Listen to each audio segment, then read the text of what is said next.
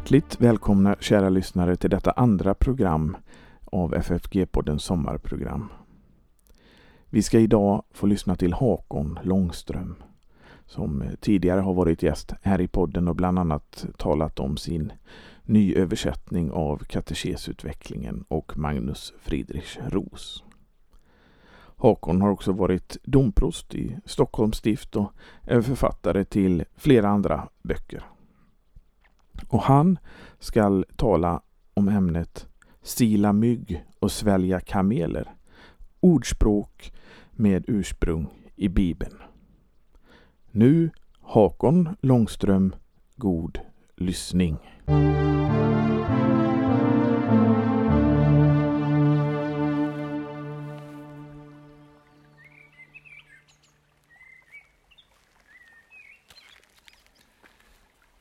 Välkommen till min sommarpodd. Jag heter Hakon Långström.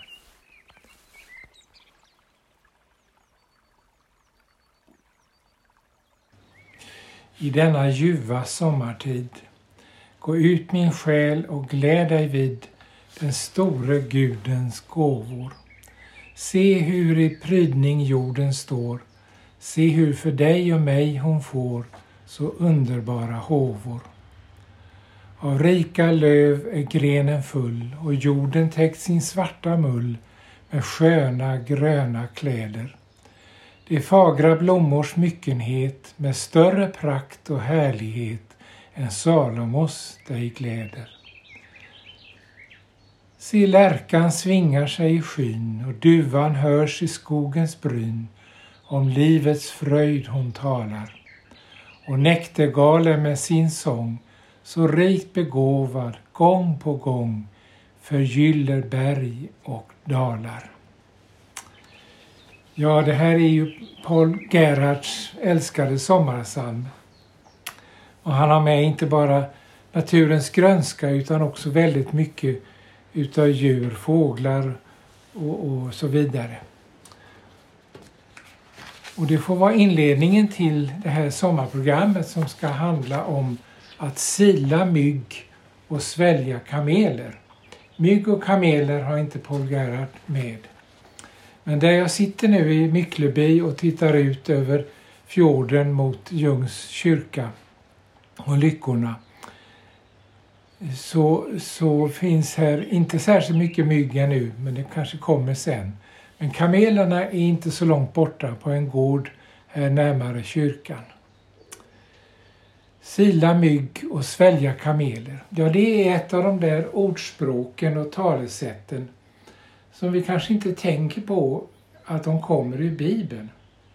Och det är väldigt många av de talesätt och ordspråk som vi använder som kommer därur. Men slår vi upp Bibel 2000 så är det inte så alldeles lätt att hitta dem längre. Och det beror på att de har sitt ursprung inte i, 1917 års bibelöversättning utan i Karl XIIs från tidigt 1700-tal. Där hittar vi ursprunget. Och vi ska tala om några sådana den här stunden. Och vi börjar väl från början med A. Och då har vi ett uttryck som säger A och O som uttrycker att det är någonting som täcker både början och slutet, allomfattande. Och det kommer från Uppenbarelsebokens första kapitel. Jag är A och O, säger Herren Gud, han som är och som var och som kommer, allhärskaren. Och i 22 kapitlet mot slutet alltså så står det Jag är A och O, den första och den siste, början och slutet. A, ja det är första bokstaven i alfabetet. Och eh, men ået, var kommer det ifrån? Borde det inte vara ö? Ja, det här är ju då på grekiska, Uppenbarelseboken. Och då är den sista bokstaven i det grekiska alfabetet omega, O alltså. Så det är därför det står så. Den första och den sista början och slutet. Ja, så börjar ju hela Bibeln. I begynnelsen skapade Gud himmel och jord. Bereshit på hebreiska. Och så börjar eh, Johannesevangeliet. I, i, eh, I inledningen till det så står det i begynnelsen var ordet och ordet var Gud. Och då är frågan, ska man översätta de här orden med begynnelsen? Och då var det problem för Bibelkommissionen. Därför de hade en order att de skulle egentligen använda ord som fanns i de stora dagstidningarna. Och där fanns inte ordet begynnelsen. Och man har berättat för mig att man då slet sitt hår med detta. Eh, därför att börja med början. I början skapade Gud himmel och jord. Blir ju väldigt platt. Och ännu värre på stockholmska för då blir det ju i början eh, skapade Gud himmel och jord som man vill ju ha i begynnelsen men det fanns ju inte det ordet. Men sen när de kom till nästa möte så kommer en av ledamöterna glädjestrålande och viftar med en kvällstidning och säger vi kan använda begynnelsen för titta här vad det står på sportsidorna. Jag tror, skriver skribenten, att vi har sett begynnelsen av en ny ishockeykarriär. Och då så fick vi det i Eh, eh, första Mosebok att i begynnelsen skapade Gud himmel och jord. Det kan vi vara tacksamma för. Ja, man kan bli en visa också. Och det kommer ifrån klagovisorna. Den där boken som kanske inte så många läser i Bibeln men som är viktig att den finns där. För vi behöver och vi får utgjuta vår klagan inför Gud om det som är svårt. Och där står det i den tredje sången Jag blev till åtlöje för alla människor. Jag blev en visa för dem. Och där kommer det uttrycket, att bli en visa för någon. Och det säger Jobb också. Nu har jag blivit en visa för dem, utsatt för skämt och hån. Ibland kan det gå upp ett ljus för oss. Och det kommer från Matteusevangeliets fjärde kapitel. Där står det att Jesus lämnade Nasaret och slog sig ner i Kafarnaum som ligger vid sjön i Sebulons och Naftalis land för att det som sagts genom profeten Jesaja skulle uppfyllas. Sebulons land och Naftalis land ner mot sjön på andra sidan Jordan, hedningarnas Galileen.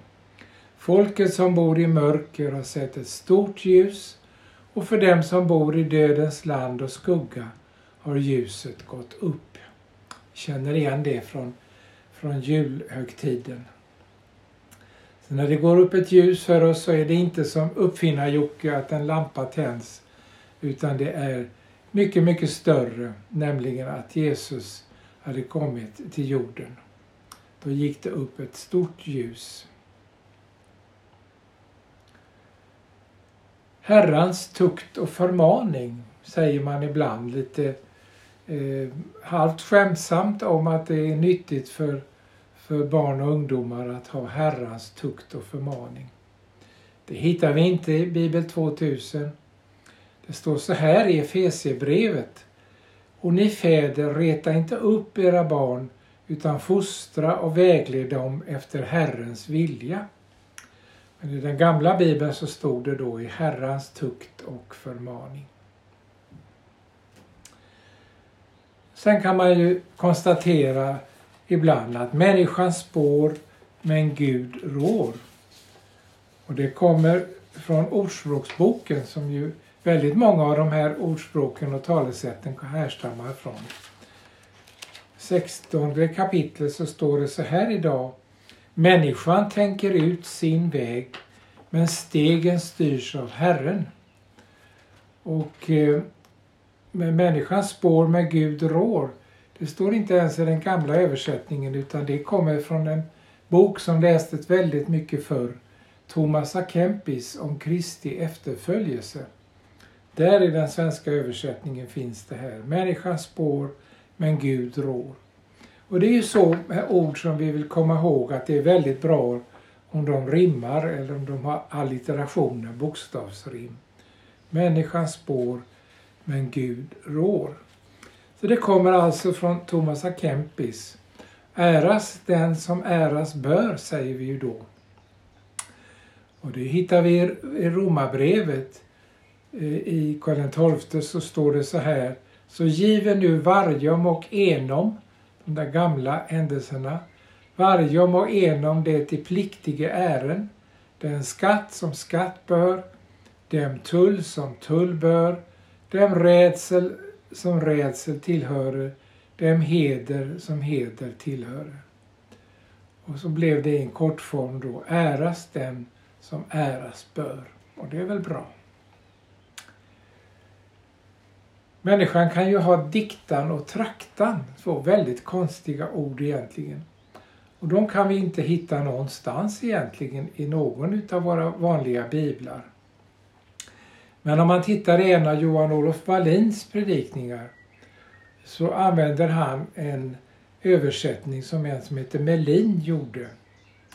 Och eh, eh, då eh, står orden diktan och trakta. Men vad är det för någonting? Jo, det är en, en väldigt direktöversättning av eller direktöverföring av det som står i Luthers, Lutherbibeln. Dichten und trachten, dikta och trakta, sträva efter. Men det lever kvar, diktan och trakta, men vad är ursprunget? Det är inte många som vet. Kreti och pleti är det väl fler som talar om. Lite nedlåtande kanske. Det är inte så trevligt om kreti och pleti får tillgång till eh, badstranden som man tycker att man vill ha för sig själv och så vidare. Var kommer det ifrån? Jo, det kommer ifrån Andra Samuelsboken. Eh, och där står det så här. David regerade nu över hela Israel och han sörjde för lag och rätt åt sitt folk. Joab, Serujas son, var överbefälhavare och Josafat, Akiluds son, var kansler. Sadok, Akituvs son och Akimelik, Evjatas son, var präster och Seraja var kungens sekreterare. Benaja, Jojajadas son, förde befälet över Keretena och Pelletena och Davids söner tjänstgjorde som präster. Det här är ju som en stadskalender, man räknar upp de olika funktionerna. Och det här var alltså en slags eh, livvakt, en vaktstyrka Eh, i, i Davids hov. De här kereterna och pelleterna. Så det var inte det vi idag menar med kreti och pleti. Där ser vi att eh, orden kan ibland byta betydelse totalt. Det ska vi se mer av sen också. Listig som ormen säger vi ibland. Och det är från Matteus. Jesus säger Jag skickar er som får in bland vargar. Var därför kloka som ormar och oskyldiga som duvor. Och i första Mosebok så står det faktiskt också att ormen var listigast av alla vilda djur som Herren Gud hade gjort. Vargarna ja, skickas som får in bland vargar. Jag fick mig en tankeställare när vi hade ett nytt arbetssätt när jag var kyrkoherde i Sundbyberg. Vi skulle arbeta på ett annat sätt, två och två. Och sen så när jag hade annonserat det här på ett stort möte med alla anställda så sa jag att eh, jag kan inte säga som Jesus sa när han skickade ut lärjungarna två och två, som var föredömet, eh, att jag skickar er som får in bland vargar. För vargar har vi ju inte här i Sundbyberg. Och så morgonen därpå när jag var på väg tillbaka i bilen till Sundbyberg så hör jag i eh, lokalradion om man säger att igår kväll sent så hade en varg vandrat genom Sundbyberg. Så fel jag hade alltså. Sen hade den fortsatt mot Södermalm och krockat lite lätt med en bil men sen fortsatt vidare. Vi ska lyssna lite mer på Paul Gerhardt emellan här. Hör bäcken påla fram i skog. Se fisken nyss i forsen slog. Hör grodan stilla kväden. Här vandrar älg och hjort ibland. Får vatten friskt vid bäckens rand och gröna löv från träden. Till blomman biet sig beger att söka det som honung ger med flitig arbetsmöda. Och busken sina grenar fyllt med bär som giver saft och sylt till svalka och till föda. Se åken bådar skördetid och ung och gammal gläds därvid och bör Guds godhet prisa som vill i överflödigt mått oss människor så mycket gott var dag och stund bevisa. Så sjunger sommarns stora kör om allt vad Gud i godhet gör och jag vill också sjunga en lovsång till min store Gud till orgelbrus och skogens sus med hjärta och med tunga.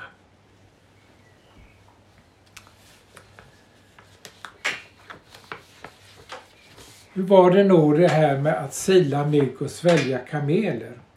Jo, det kommer ifrån Matteus evangeliet 23. Ve er skriftlärda fariseer, ni hycklare som ger tionde av mynta och dill och kummin, men försummar det viktigaste i lagen, rättvisa, barmhärtighet, trohet. Det gäller att göra det ena utan att försumma det andra. Ni blinda ledare, som silar mygg men sväljer kameler.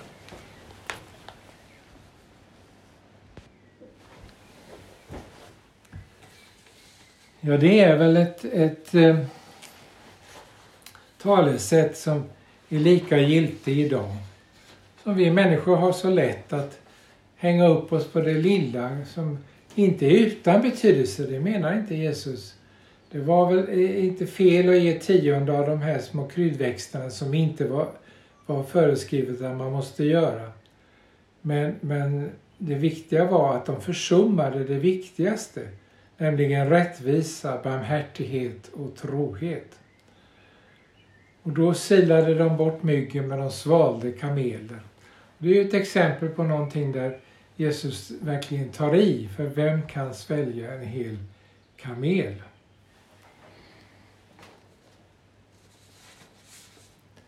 Argan list talar vi om ibland. hittar vi inte heller, men i Saltaren så står det i övermod jagar de gudlösa den förtryckte. Låt dem fastna i sina egna ränker. Där var det Arjan list förut. Och nu kan man undra om ordet ränker verkligen är eh, förståeligt idag. Smida ränker säger vi ibland. Kamelen kommer igen i kamelen och nålsögat. Och det är från Matteus 19. Jesus sa till sina lärjungar Sannerligen, det är svårt för en rik att komma in i himmelriket. Ja, jag säger er, det är lättare för en kamel att komma igenom ett nålsöga än för en rik att komma in i Guds rike. När lärjungarna hörde det blev de bestörta och sa, vem kan då bli räddad? Jesus såg på dem och sa, för människor är det omöjligt, men för Gud är allting möjligt. Nu vill man som så mycket annat förklara bort det här för man tycker att det är väldigt konstigt den här stora kamelen och det lilla lilla nålsögat som det är så svårt att trä in eh, en sytråd i, tycker i alla fall jag. Och då har man sagt att ja, men nålsögat det var nog en port i, eh, i Jerusalems stadsmur som var väldigt trång och som man fick verkligen lirka om man skulle ha igenom en kamel där. Så att då var det inte alldeles omöjligt utan med lite lirkande skulle det gå. Men det säger arkeologerna att de kan inte hitta några bevis för att det har funnits en sån port som kallades så. Så de har försökt med att säga att Kamelen var nog en tross. En sån där som man förtöjer båtar med. Är ganska lika på grekiska de där orden. Eh, så att, ja, men att trä en tross genom ett nålsöga, ja, det är omöjligt det också. Och poängen är ju det som Jesus säger på slutet. För människor är det omöjligt, men för Gud är allting möjligt. Och det är ju detta att vi kan inte själva göra oss till troende. Vi kan inte själva ta till oss tron. Utan det är som Martin Luther skriver i förklaringen till tredje trosartikeln. Jag tror att jag inte av mitt eget förnuft eller kraft kan komma till Herren Jesus och, och så vidare. Men den helige Ande har kallat mig genom evangelium, så som han kallar hela kristenheten. Så det är Guds verk, Guds andes verk att vi blir troende. Det är inte som att man avgör sig för att nu ska jag gå in i Naturskyddsföreningen eller gå med i, i eh, Trädgårdssällskapet eller någonting sånt där som vi kan bestämma över. Utan Gud måste göra det med oss.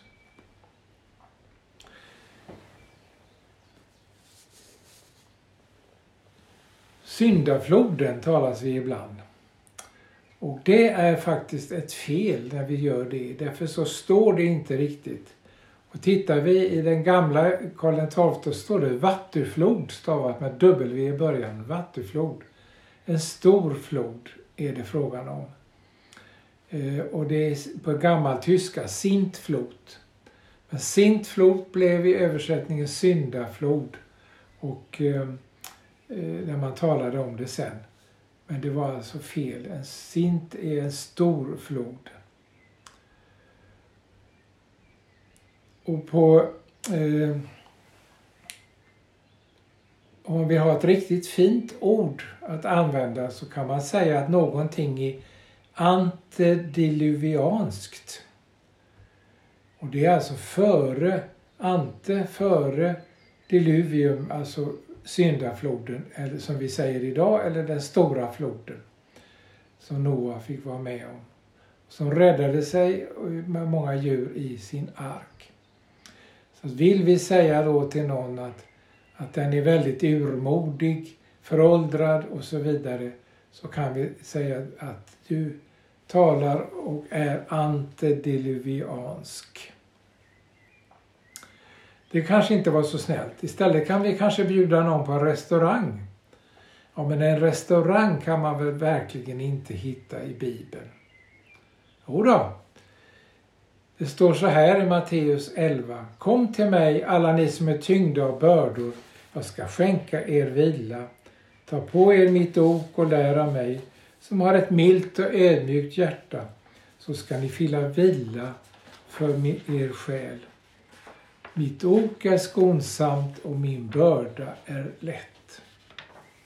Jaha, det är ju ett väldigt fint ord. Kom till mig, säger Jesus, alla som är tyngda av bördor. Och så ska han finna vila eh, för er själ. Och det var så här att det fanns en värdshusvärd i Frankrike som hette Boulanger. Och han, han öppnade sin sitt värdshus på någonting som heter Rue de Poli på 1700-talet. Och eh, han hade förälskat sig i det här bibelordet, vilket inte är konstigt. Det var det bästa han visste. Så han satte upp ett citat ur det över sitt värdshus. Och då kom eh, det här med villa, restaurang på franska. Och sen blev det märkligt nog en beteckning på värdshus och det vi kallar restaurang som spred sig över Europa sen. Restaurangen fanns, kommer alltså ursprungligen ifrån Matteus evangeliet.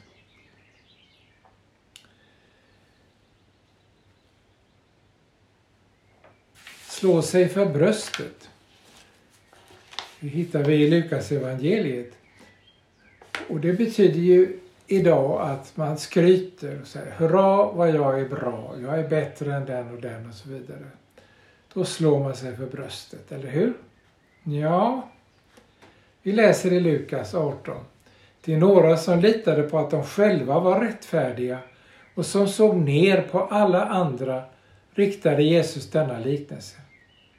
Två män gick upp till templet för att be. Den ene var en farisé den andra tullindrivare. Farisén ställde sig och bad för sig själv. Jag tackar dig Gud för att jag inte är som andra människor, tjuvar och bedragare och horkarar eller som tullindrivaren där borta. Jag fastar två gånger i veckan. Jag lämnar tionde av allt jag köper. Men tullindrivaren stod avsides och vågade inte ens lyfta blicken mot himmelen utan slog med händerna mot bröstet och sade Gud, var nådig mot mig syndare. Jag säger er, det var han som gick hem rättfärdig snarare än den andre. Till den som upphöjer sig ska bli förödmjukad, men den som ödmjukar sig ska bli upphöjd, säger Jesus. Precis tvärtom alltså, ett exempel på när det vänder i uttryckssätten. Den som slog sig för bröstet, det var den som inte hade något att skryta med, utan bara ville bekänna och be om barmhärtighet och nåd. Gud var nådig mot mig syndare. Det var alltså inte farisén som slog sig för bröstet. Men det han gjorde var det vi idag kallar att slå sig för bröstet och berömma sig av sig själv. Efter den betan säger vi ibland också. Var kommer det ifrån? Ja, det är ett väldigt allvarligt ställe. Det tänker vi nog inte på. Vi tycker att det är en minnesbeta, en, en, vi råkar ut för något och så tänker jag, ja det där ska jag akta mig för, för det var en beta verkligen. Och det är allvarligt nog, men det sammanhanget är ännu allvarligare. Vi läser i Johannes evangeliet 13. När Jesus hade sagt detta skakades han i sitt innersta och vittnade. Sannerligen, jag säger er, en av er kommer att förråda mig. Hans lärjungar såg på varandra och undrade vem han menade. En av dem, den som Jesus älskade, låg intill honom. Simon Petrus gjorde tecken åt honom att fråga Jesus vem han talade om. Lärjungen lutade sig bakåt mot Jesu bröst och sa Herre, vem är det? Jesus svarade Han som får brödet som jag nu doppar. Och han doppade brödet och gav det åt Judas, Simon Iskariots son. När Judas hade fått brödet for Satan in i honom. Jesus sa, gör genast vad du ska göra. Ingen av dem som var med vid bordet visste varför han sa detta till honom. Eftersom Judas hade hand om kassan så trodde några att Jesus hade sagt åt honom att köpa vad som behövdes till högtiden eller att ge något till de fattiga.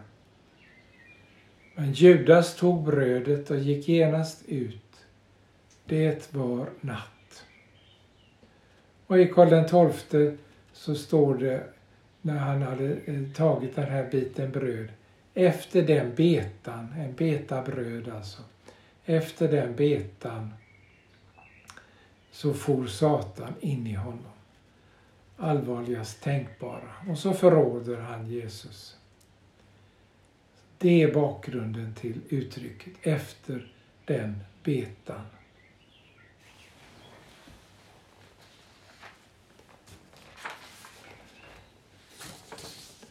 Ja, kanske skar det honom i hjärtat. Hur ska vi hitta det uttrycket? För det säger vi ibland, när det skär i hjärtat när jag ser på, på tv människor som plågas eller hör om hemska saker så skär det i hjärtat. Och eh, då står det så här. Våra fäders Gud har uppväckt Jesus, den i dräpt haven och upphängd på träd och vi är honom för vittne till det vi sägom, så och den heliga Ande, den Gud givet haver dem som lydaktiga är. Det är alltså Petrus predikan i Karl XIIs översättning. Då de detta hörde skar det dem i hjärtat och de bytte rådslå att de måste dräpa dem. Där kommer detta, predikan som skar dem i hjärtat men inte eh, tog de rätt tankar utan började rådslå om att döda apostlarna. Något som skär i hjärtat. Det var Guds ord som Petrus fick tala om, eh, fick förkunna. Vi närmar oss slutet men jag tar några verser till av eh, Paul Gerhards sommarsalm. Ack är det redan här så skönt och gör du det så härligt grönt i jordens sommartider. Hur skall det då ej vara där i himmelen hos dig som är av evighet i friden? Vad glädje stor och vilket ljus i Kristi lustgård himlens hus. Hur skall det icke klinga när tusende serafer för Guds tron i hundrastämmig kör Halleluja ska sjunga. Ack att jag redan stod där inför din tron och Herre kär och bure mina palmer. Jag ville då på änglavis instämma i ditt lov och pris med bättre fröjdesalmer. Dock vill jag medan ännu här på detta livets ok jag bär ej blott helt stilla tiga. Böj du mitt hjärta mer och mer att för vad du i nåd mig ger med tacksam fröjd dig prisa.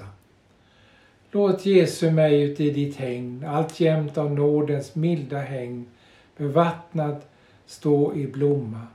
Din kärlekssol upplive så min själ att tronens frukter må av Herren värme komma. Så där kommer han in på himmelen och livet efter detta. Men innan dess så handlar det ju om döden. Och vi talar ibland om att någonting går all världens väg. Där gick den all världens väg. Kan vi säga om något som går sönder eller, eller rasar ihop. Men det är egentligen ett uttryck för att lämna detta jordelivet eller gå ur tiden. Och det är kung David som säger så i första konungaboken till sin son Salomo. Jag går nu all världens väg. Så har vi gått igenom en hel del av de här ordspråken och talesätten som vi använder utan att kanske alltid veta ursprunget och sett att vi hittar dem i Guds ord i Bibeln. Nu hoppas jag att ni inte säger Ja, men jag begrep inte ett jota. Vad betyder det? Jo, det står i Matteusevangeliet femte kapitel. Jesus säger inte en prick av lagen ska förgås. Och i grekiskan så är det den minsta bokstaven där, jota, som ser ut som vårt J men utan pricken. Så det är lite lustigt faktiskt att i vår översättning så står det prick. Men det står det även i Karl XIIs bibel. En prick av lagen ska förgås. Och så är det. Men där kommer det här med inte ett jota. Men som sagt, jag hoppas att ni har förstått mer än ett jota av det som jag har talat om. Och jag ska sluta så som Paul Gerhard slutar sin sommarsalm. Låt anden din mig bliva när, så att det träd jag ständigt är, som goda frukter giver. Giv nåd att jag en planta grön, en Sarons lilja täck och skön, uti din vård förbliver. Behåll mig till ditt paradis och låt mig på det trognas vis i dina gårdar grönska. Låt mig förtjäna dig allen, i trohet sann, i kärlek ren, så vill jag mer ej önska. Och det önskar jag, Hakon Långström, dig som har lyssnat också. Allt gott och Guds välsignelse.